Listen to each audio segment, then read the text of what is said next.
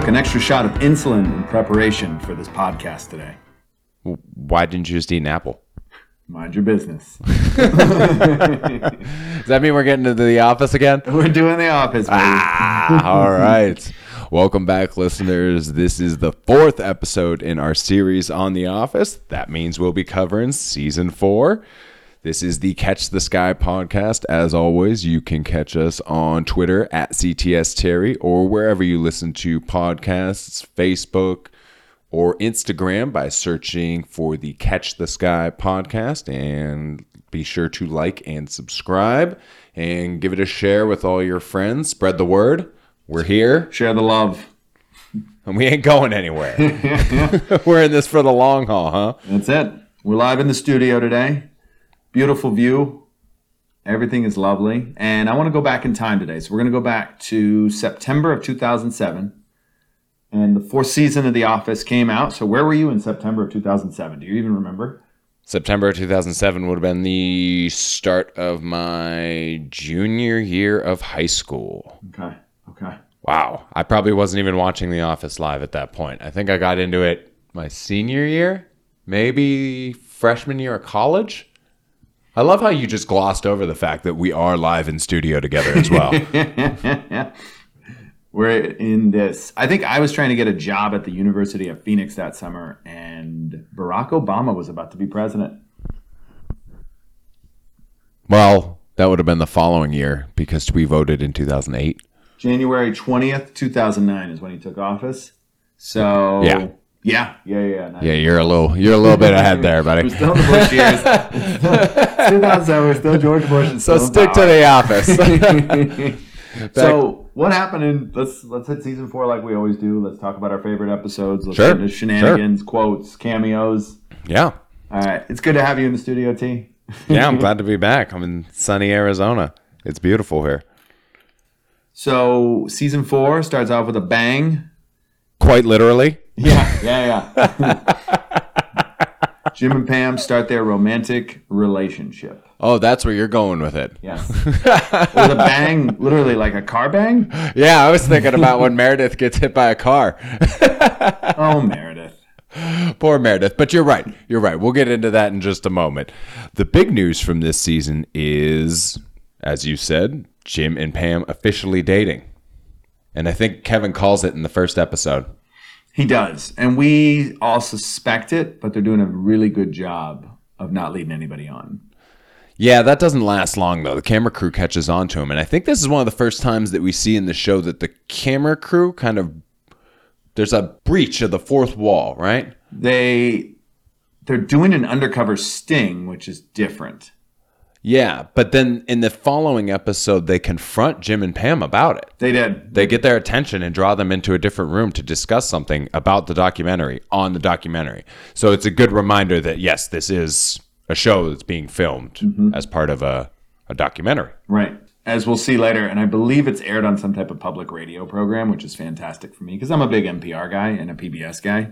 I think it's PBS It's yes, I believe it is PBS. or something similar to that. Yeah. Is that season nine? Yeah, that's at the at the end there. So season nine, ironically, makes a comeback in season four. Uh, there's a twist here. They actually had to cancel the Christmas episode because of the Writers Guild strike in 2008. So on that strike ended on February 12th, 2008. So they had a Christmas episode which they recycled and made it Dwight Christmas in season nine. Interesting. Yeah, yeah, yeah. So Writers Guild strike. I remember that. I remember Jon Stewart wouldn't break picket line. It was some some happening activism. But again, this show's about labor, so it all ties in, doesn't it? Yes. Speaking of labor, Ryan got promoted. He's corporate now. He's a wonderkin. I don't even know what that means. Well, I mean, I know what it means, but Yeah. yeah, and he he frequently drops into the Scranton branch. It seems he probably spends more time there than he probably should, but that again could be due to Michael. Maybe that's why Jan was there so much. I just love Kelly shenanigans with Ryan.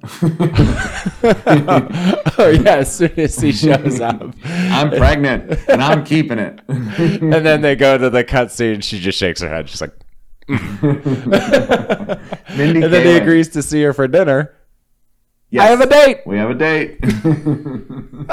Love you, Mindy Kaling. Love you. Just heard your NPR interview recently, Mindy Kaling. It was fantastic. Yeah, we were able to relate with a lot of the things that she was just talking about as far as social anxieties and things of that nature. It's very relative to a lot of the things that we discuss on here. She categorized herself as the other or accepting that she is the other. Yes, she did. Yes, yes. And that was one of the things that got her included in the office kind of in the first place is they wanted to showcase her as the other. Mm-hmm. But then over time, she just became a part of the family, you know, instead of being brought in just as the other. Sometimes we do that when we want to diversify our workforce and things like that. We we think that we're being progressive and sometimes we go out of our way to make those choices and pick somebody that maybe isn't the best candidate but will help diversify our workforce but then over time that we see that they brought things to the table that we never even saw you know in the first couple interviews or first interactions with these people Right. and i think that's one of the benefits of including other cultures I think there's so many di- there's so much diversity just in perspectives, and we, we we often assume that we all think the same. It's group think, right? Yeah. But I think if you break, if you take people out of their element of comfort, which is their news bubble, and you actually sit down and have a conversation, we actually all agree on the same exact things. And one thing we know for sure, we love comedy, and we love Yeah, to that's laugh. Uh, sometimes positively about our differences. Like we can make light of that, and I think that's something that should be celebrated. And I think we love The Office because they just say so much ridiculous stuff, and it's just hilarious. So like your boyfriend's so weak he needs steroids just to watch baseball or were jim's parents first cousins that were also bad at ping pong Mindy Kaling, unbelieve. like just the ridiculousness like she's she's getting real deep there like were they first cousins and bad at pong like she's taking a swipe at his looks too and all of this is Darryl and Kelly kind of have a subtle thing happening. It's very low key, but Darryl wants nothing nothing serious. So Darryl's appreciated because right in the first episode, he's feeding a squirrel a nut, which I think is fantastic because it's all in conjunction with the first episode where Michael hits Meredith with her car. They discover that she has. Rabies. I has feel blessed and he just plows her in the parking lot as he's saying And again, Meredith just takes a beating this season. She gets hit with a football later on. Oh yeah, that's right. Jesus Christ. She has rabies, and she's also missing her uterus. Mm-hmm. So that's where her uterus. I think what's I think the important thing to note here is everyone in the car was fine, Stanley. So Michael starts off the season with a bang, hits Meredith with his car. So it inspires him after they learn that Meredith has rabies to do a 5K fun run, which he couldn't do in a full loop, which I was disappointed in. Which Toby won because They hyped him up with something beforehand. he wanted he wanted Dwight to put Ex-Lax in there and he put something else in and it made him it made him go the distance. Right, for He sure. loved it. I've experienced that. Midway through a 10K once, I barreled into a porta potty and just lost five pounds. Oh Jesus Christ. It was a five minute break, but ironically, I beat my time the year before by more than five minutes. Well, so there you I go. beat it by more than 10 minutes. I it was have to poop. slowing you down, maybe. Anything. So what else do we love from that episode? There's so th- it's an hour long, right? It aired at an hour long, so means its run times maybe closer to 40 45 minutes. Mm-hmm. There's a couple episodes in this season that are like that. Yes, there were 19 episodes total, and five of them were one hour long, where the rest were there. So they actually, and they cut it by 11 episodes total. So we missed out on 11 episodes. We'll never know. I know we know about the Christmas episode, but who knows? There's else, something else that got cut from this season at the very end in Goodbye Toby. I think this is just relevant because it's happening right now.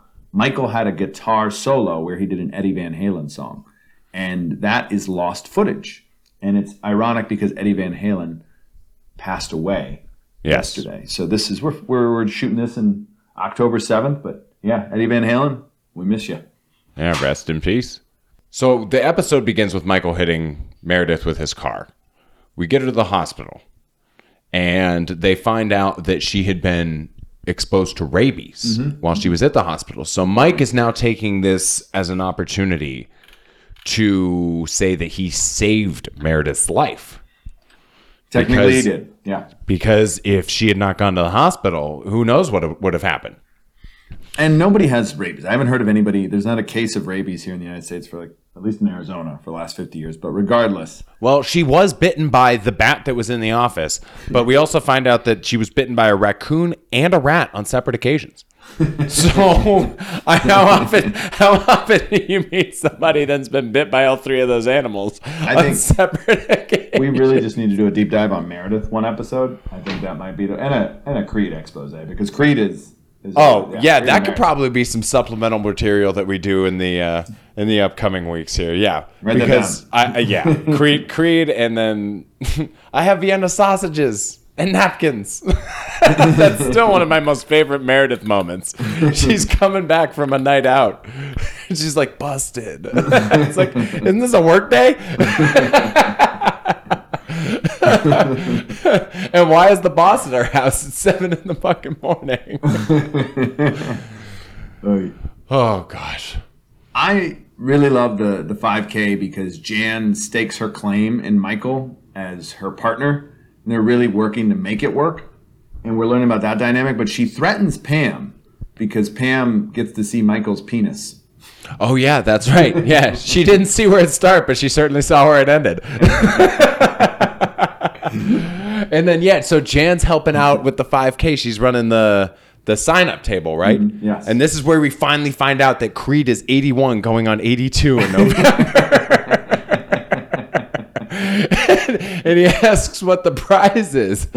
And she says there's no prizes. And he goes, is, is, is any of this real? Oh, thank you, Creed. and I don't even think he ran. He looked like he was excited to win. And once he decided that there was no prize, there was nothing that could go on, then he just took off with Oscar and Stanley to go drink beer. Well, I think that was part of his plan the entire time. I don't think. I think that was part of his plan the entire time. After Casino Wars, when he won the refrigerator, I put nothing past Creed to go for whatever prize it was, which would have been a giant check. No, no, no. The giant check went to science. Sorry, and to our old friend the nurse. Yeah, you don't win anything for winning the for winning the five or ten k, which is why he asked if any of it was real. You win a lamp from an estate sale is actually what you win. That is Right. prize, that's prize. Creed was hoping to score some drugs off Meredith in the, in the, in the hospital room. What are they giving you? Perk, you know? hydrocodone, oxy, and like Jim's like very like bothered. He looks at the camera like, all right, like. Is somebody not gonna jump in at this point? like that's one of the first times Jim looks at the camera and it's like not funny. He's like, "Whoa, I think that the only other time prior to that would be when Andy goes berserk at Stamford and like Yes. kicks the kicks the trash can and then puts the hole in the wall as well. Anytime Andy's losing it, he's just like, no, no, no, it's not funny anymore. But then when Creed is inquiring about these drugs, he's like, wait a second. Somebody should be taking a second look. oh God, Creed. I feel like if anybody, Meredith should have known what she was being given. She just seems like that type of person. So we love you, Meredith. Yes. We're glad you survived rabies. You beat rabies. Yes, yes, because she'll definitely contribute heavily as the series goes on. We'll have to do a deep dive on her. Meredith, your day is coming. Anything else from the Fun Run episode? Yeah, this this also sets up the season narrative where Dwight and Angela break up, and it starts in this season, and it's going oh, to lead to Ed Helms. Yes. It's going to lead to Ed Helms pursuing Angela Martin, and Dwight is given he's given a task to go take care of Angela's cat, Sprinkles. Sprinkles. and discovers that the cat needs way too much care all types of lotion medicine to rub on ointments just the cat has zero quality of life dwight being a farmer puts it down and puts it in the freezer he may have suffocated the cat or froze it to death. Which honestly, that's the way I would want to go. No, he gave it the, the, the sleeping medicine. He, he sedated it and put it in the freezer, and it woke back up because Angela found like her bags Scratch of marks. vegetables. Yeah, everything mm-hmm. all clawed open inside. I think the peas, the peas were. Yes. and so yeah, that that really leads to the the end of that relationship, right? It does. I'm actually in support of what Dwight did, but it's it's good detective work on Angela's on Angela's part. That is true. That is true. And then it's when Michael gets the news. that's when he decides that they need to do something big, and that's when he decides on the fun run, right? The office is cursed, right? Yes, the office is cursed. They come in. They come in threes, right? First, it was the porn that they couldn't get off Pam's computer and it crashed. then he hit Meredith with the car, Right. and now Prinkles. so a fun run is the only solution here. It's the only natural solution, at least. Our favorite nurse stripper returns. And Yes, the stripper's back. Yes. She's Glad so, you went back to get your degree. Michael still doesn't have a clue. he's he's absolutely but he's still he's he's still a human being and and we we do fall for him he's he's willing to take the fall for his girlfriend when they get into an argument during our second favorite uh, i mean did we cover everything about the fun run because that one night you made everything all right all right james bonfire, bonfire. Hunter's a very talented musician. So the dinner party, Michael finds a way to lie about a late work assignment. He makes up an entire work assignment for the whole office so that he can have a social engagement with two of his coworkers. It was clearly part of the plan. It was it was absolutely perfect. He gets everyone to work late, confirms that nobody has plans, and then says, "You can have dinner at my house because you said you didn't have plans." And Jim was just gonna lie, but uh, he tries to lie. I think his basement floods halfway through the dinner party. It's so uncomfortable that he wants to leave. Yeah. Well, it was, it, and then he mistakes it for a fire, or a yeah, or it's the other way around. One of the two. right. And he can't even keep it straight. that episode is so out of control. Andy ends up getting invited with Angela. Yes. So they end up making the cut. And then Dwight is so desperate that he brings his childhood babysitter as his date because Michael said that in order to join the dinner party, you have to have a plus one. Jim has so many questions for the babysitter, but she doesn't have an email. Yeah, what's email? He shows up with a turkey leg, and no one else is eating. Everybody just wants to eat, and there's no food available. oh, yeah, I know. That's a lot to ask at a dinner party. Right. so my favorite part of this season is when they're playing a game of charades, and the clue is Parnold Schwartz. Yeah, yeah, yeah, no names. Arnold- He can't. He's he's the worst charade player I've ever seen. So He goes on a cruise. when he drops the correct answer in the incorrect round, that's when Michael's just done with charades.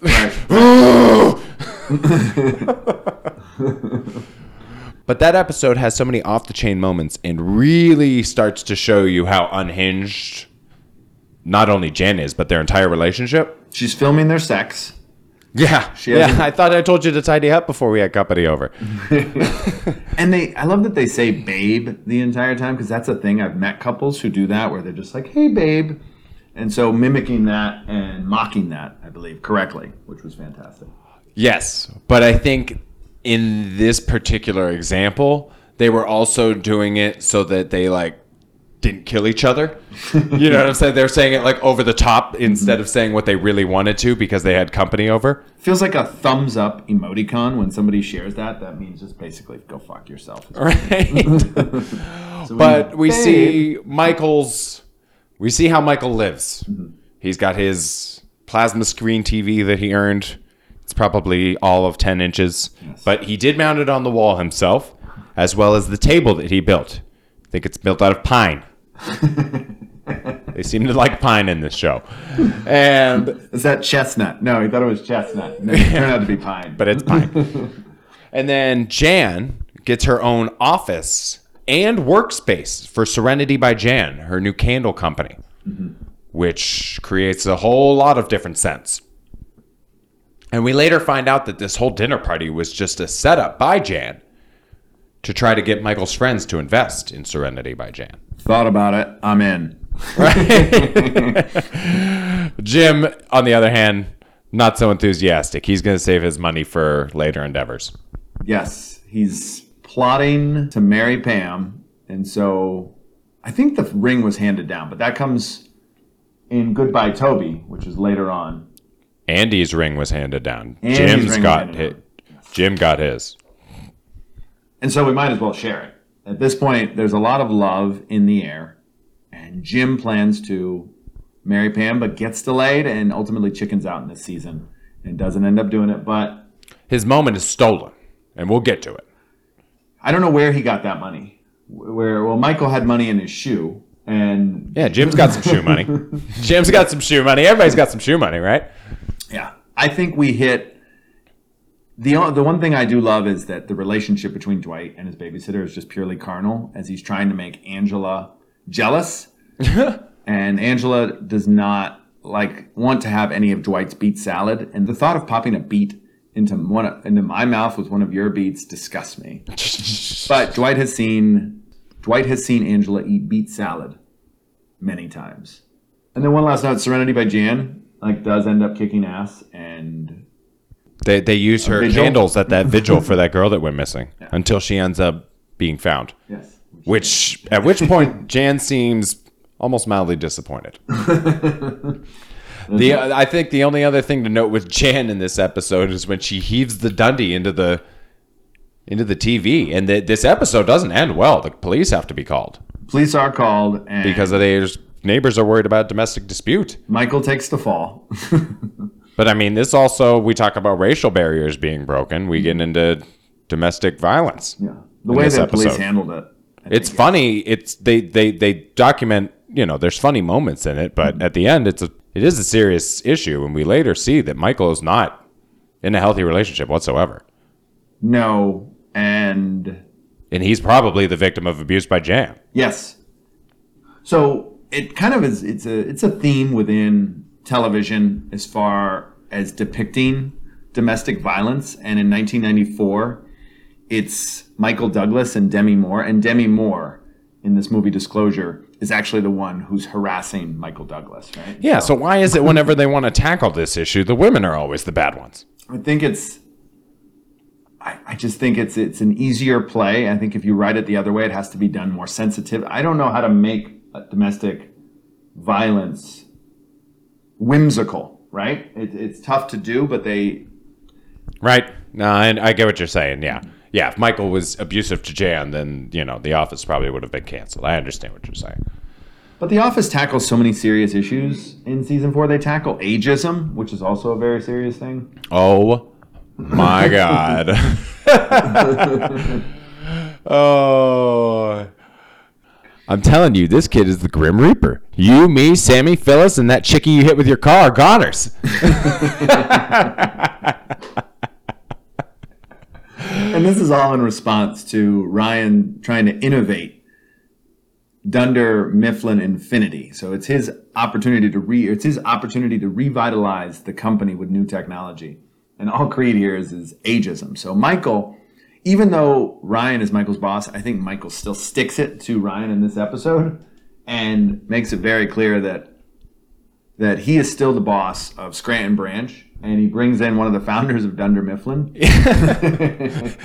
and you can explain to David Wallace why you threw the founder out on his aging butt.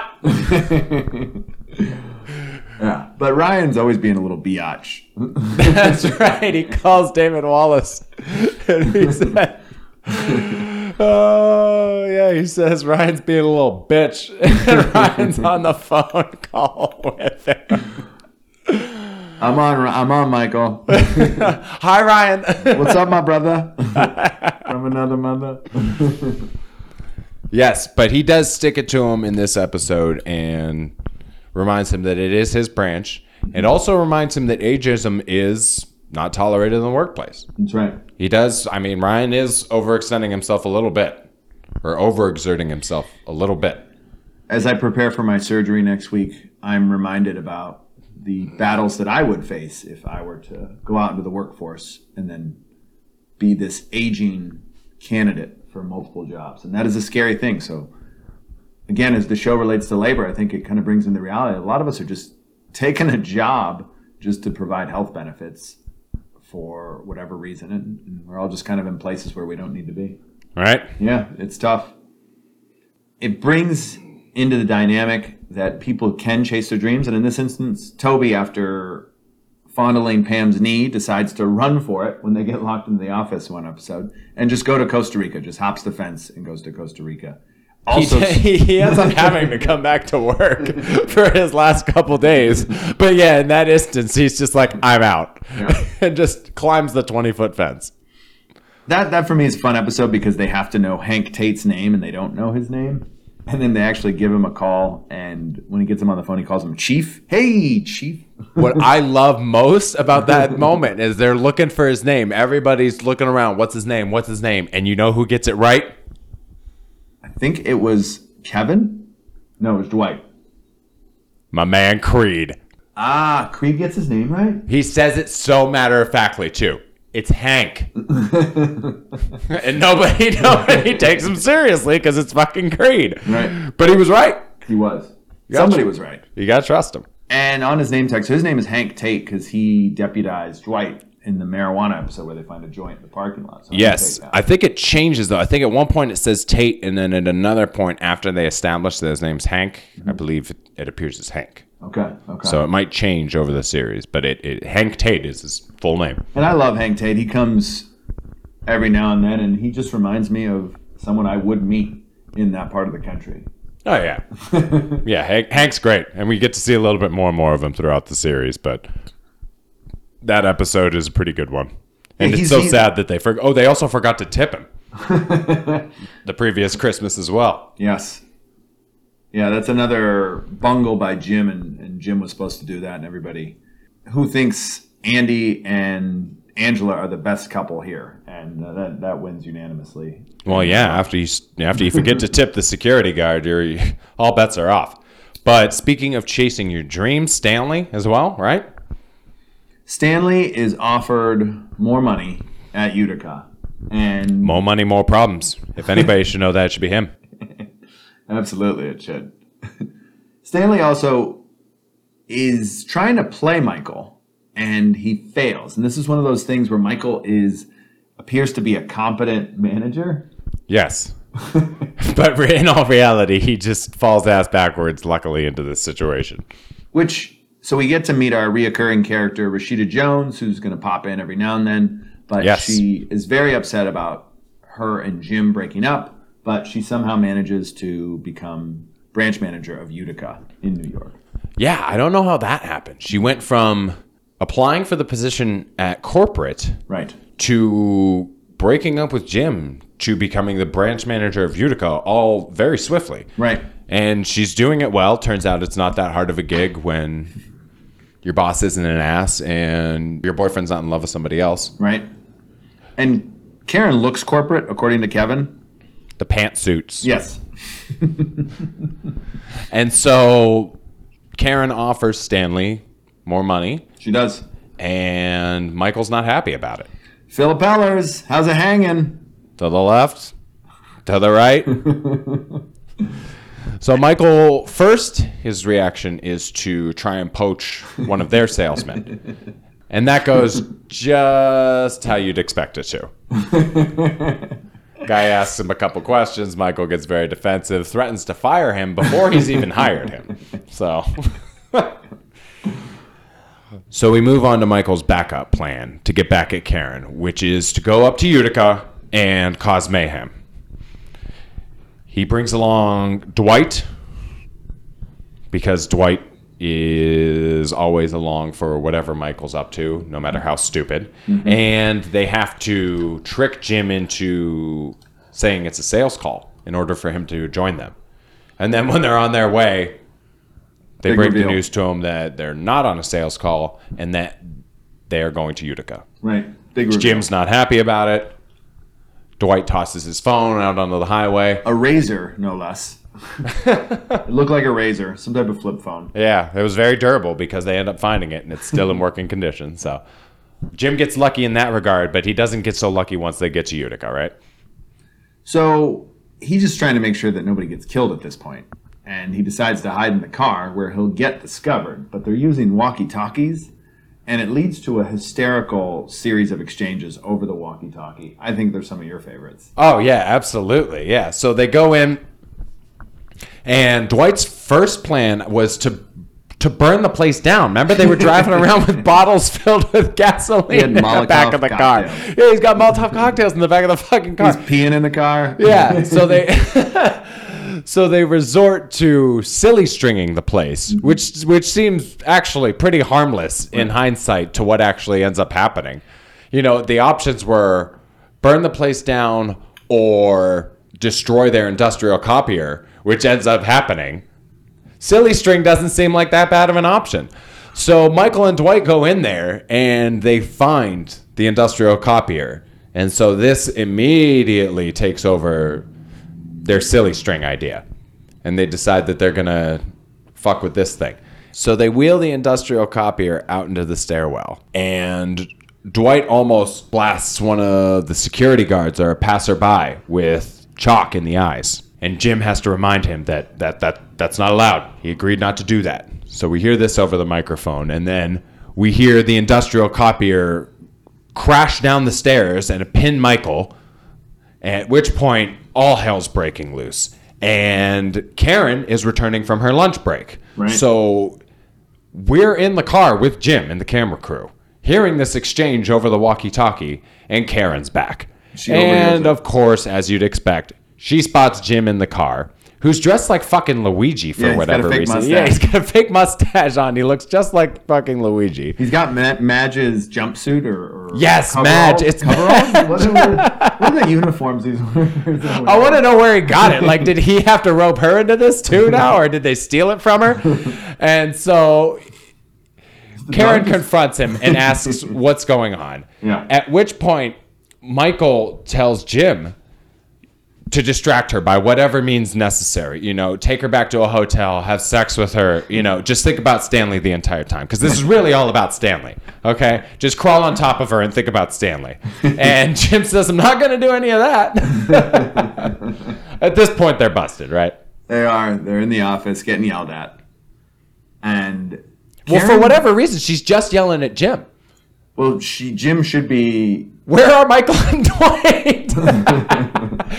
I don't think she realizes the complicity involved, but she does ask Jim to sit behind and proceed to ask him some very forward questions. I think Karen still might be interested in Jim at this point.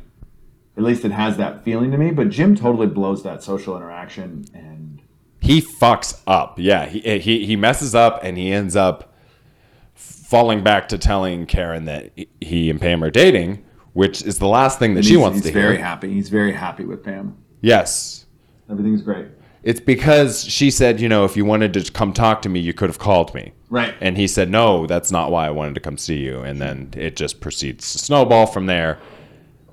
I think I still like Pam as Jim's choice because they just seem to have that chemistry. But there's always a part of me that just I, I just think Karen's absolutely stunning. Like her father was maybe an, a GI. She's just so exotic.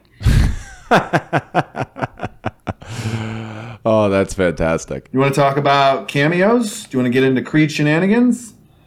Uh, yeah. Were there any other any other moments from any of the other episodes? I think you know you highlighted Goodbye Toby, and we mentioned that Jim Jim blew it, or I, I said really he got sniped because Andy seizes the moment at the in the Goodbye Toby episode. Mm-hmm. Michael wants this to be a big party because this is the most exciting thing that's ever happened to the Scranton branch. And Jim decides that he's going to put quite a hefty investment into this party and gives Phyllis Vance an envelope of money so that she can throw the best party possible for Toby, or at least that's the impression that we're given. But Jim quickly reveals he plans to propose to Pam. this evening. And so there's a Ferris wheel, you know, there's the band, there's all sorts of different things going on. Jim buys fireworks. Yes, there's fireworks, and the moment was supposed to be right, and it is right. And Andy seizes it to, to propose to Angela Right. because his parents are there. Why are Andy's parents at a goodbye Toby party?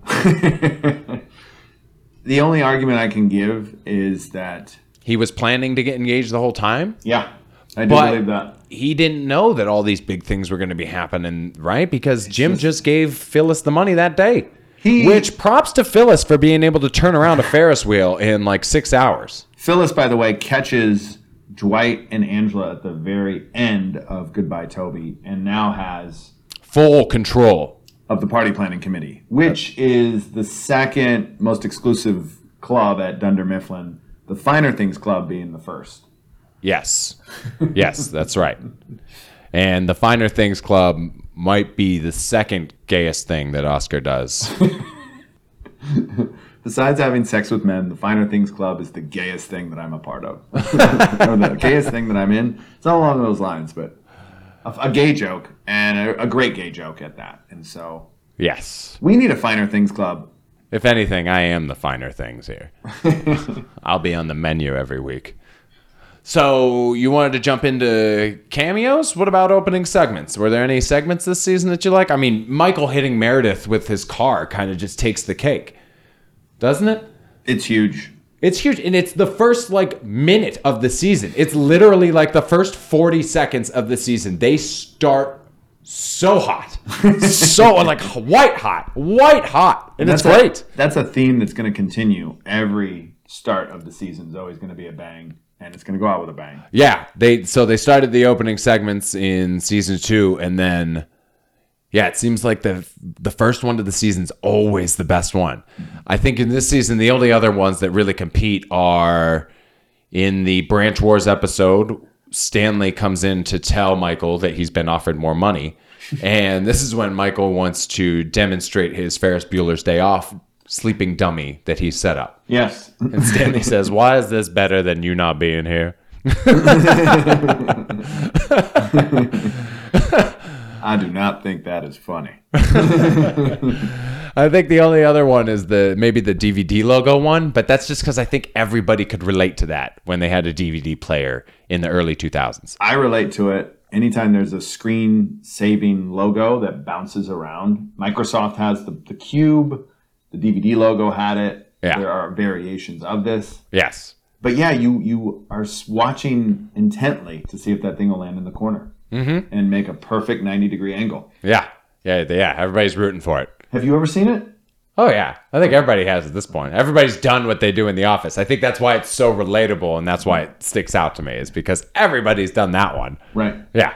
My original Roku did that when I first got the Roku device. And I've been a oh. Roku user since 2009, 2010. So I remember that logo popping in around.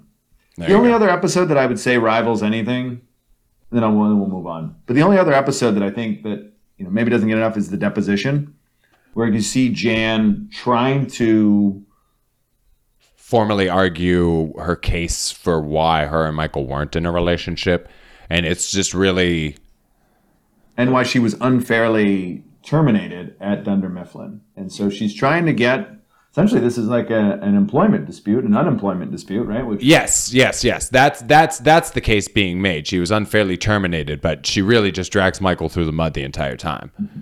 And so it's just a really big bow on top of everything else we've discussed as far as the the toxicity of their relationship, the the dysfunctionality. But Michael is in one of those rare moments in the show where he performs. And my favorite part during the deposition is where he's just asking for a line. That's something. line. and it's funny. What's funny is I think the delivery of that is is even funnier because before that he drops uh that's what she said joke. yes. and they have to go back to like the typographer and have her read back everything that happened up until that point. And then later in the episode, they just jump into her. She's already reading for something. and they're like, Michael Scott line. uh, like in a play. So with with Creed, I I think he doesn't so, so much verbally as he takes all the ink from the copier and he uses it to dye his hair in an effort to look younger. Oh, in the ageism episode, yeah, or where yeah, where they're fighting ageism, and then he asks, I think he calls him Brad or something. It, it's Ryan, but he's like, "Hey, Brad, can we, can we get some more Rembo in these vending machines? Right. Sometimes the guys just got to ride the bull, you know." it's just like, what the fuck? What else do we learn about Creed? He's been involved in a number of cults, both as a leader and a follower. Right. It's more fun to be a follower, but much more profitable to be a leader. The other thing is that at the job fair episode, we learned that Creed is kind of the ringleader and instigator to get everyone to leave early. Yes, yes, yes, yes. he hits up Angela. And what's he call her? I forget. Hey, a pumpkin. so yeah, so he goes, "Hey, pumpkin, we're gonna ditch this bitch. You in? No. You out? All right, pumpkin's out. Let's leave, everybody." We're gonna ditch this bitch. Everybody and they all proceed to leave right right away. So it is Creed being the ringleader on that one again.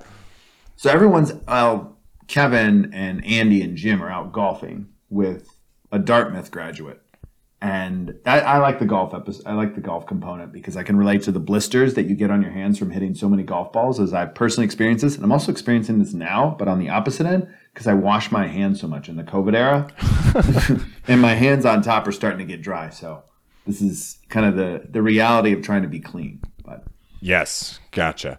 what about Alfredo's Pizza? Oh yeah, he's. well, Alfredo's Pizza Cafe, as we learn, is the premier pizza place in Scranton, Yes. or at least it's better to that heart circle of garbage pizza by Alfredo, as Creed refers to it. Ugh. Oh. oh my goodness, that's funny. I think that's mostly it for Creed this season, right? That's all I have for Creed. Yeah. He knows Hank's name, which is again astonishing given his history. Yes. He's got a great memory, and apparently he's a great ringleader and cult leader. but we'll dedicate more time to him one of these days, and we'll give him his own special little little segment Cool. as a supplement to our series. For sure. For sure. Yes, we can do the same for Meredith as well. And Yeah. if anybody else has any requests for us, we will. we I'm will still on the lookout for a Kevin Malone smile where you can see his fr- upper front teeth. Just, I want to I want to see Kevin Malone's upper teeth because we only see the bottom teeth. It's something that's always bugged anytime Kevin smiles because he does smile a lot. Yes. It's kind of a, a cheesy grin, Yeah. Yeah. almost like a grimace from McDonald's type situation. Ooh, something I noticed about Kevin, and this is towards the end of last season, but we didn't mention it then. Kevin always seems to have people's backs, like he's ready for the physical confrontation. He told he told Jim that he'd be ready in that moment. Yes. When Roy goes on his tirade and breaks the bottles and everything at the bar, Yes. we can see Kevin over in the corner, fist clenched. and I guess that scene was improvised. Interesting. Yeah, so it, it's kind of plays off of earlier in the season because remember when Roy came over to talk to Jim mm-hmm. about the crush, or, Right.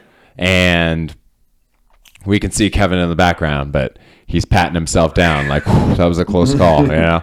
so so Kevin's always there. He is. He's he's in the wings. Yeah. And I think the is it Office Ladies podcast? Where with Angela and Pam? It's Office Ladies, right? Okay. Yes. So it's the uh, and the Office Ladies podcast has been doing a very good job of pointing out things like that and giving Kevin his due credit. Sure. He's a gambler. He likes football. Like Kevin seems like a guy we would hang out with. Probably, Yeah. probably him or Jim. and Who are your best cameos this season? well, we mentioned Karen. Rashida Jones is Karen. I don't know if we really count it as a cameo. I mean, I, I think that's her only appearance now, and she might make one or two more later down the road. So she becomes more of a quote unquote cameo as the series goes on. Sure. But she was an established character, at least for that one season. Okay. I think the only other one might be uh, Troy Underbridge.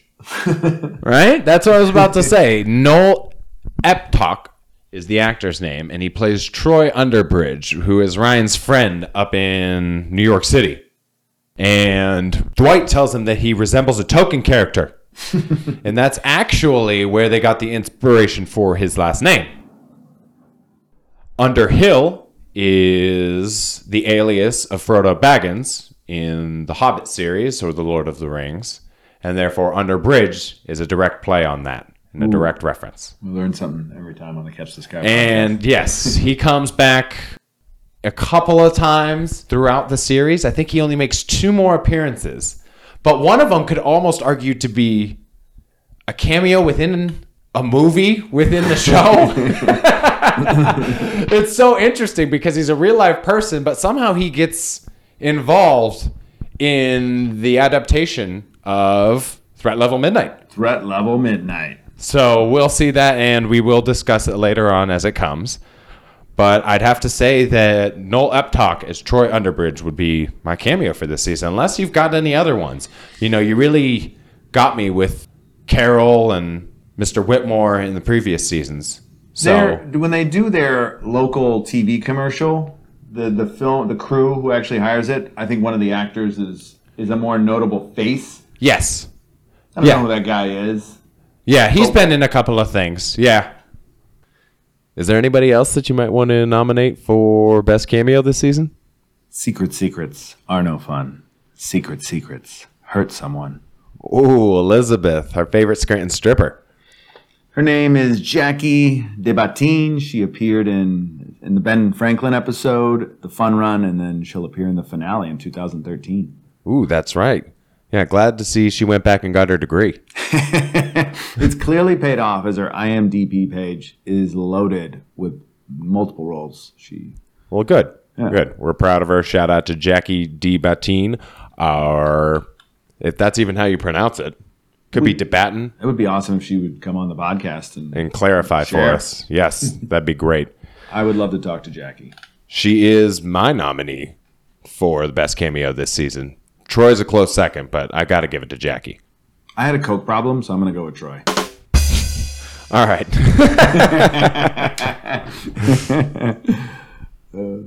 Is there anything else you want to hit on with season four? No, I'm just I know where season 5 is going and I already know that I'm going to cry as we go further along, but yeah, this is going to be fun and fantastic. So I'm looking forward to the next episode. And I'm looking forward to the rest of our time together here. Don't forget, I'm going to be here for a little bit still. Live in studio. I am live here in studio in Arizona, and I am enjoying the weather. So I hope everybody else out there listening is having an enjoyable day as well. I just built a wall. Yeah, you're the ultimate neighbor. Right? Official. And if you'd like to interact with us more, you may do so on Twitter at CTS Terry or by searching for the Catch the Sky podcast on Instagram, Facebook, Spotify, Apple Podcasts, or wherever you listen to your podcasts. Be sure to give us a like or subscribe and share with your friends if you're enjoying it. And like I said, have a good rest of your day if you want to, and keep trying to catch the sky. Where are the turtles?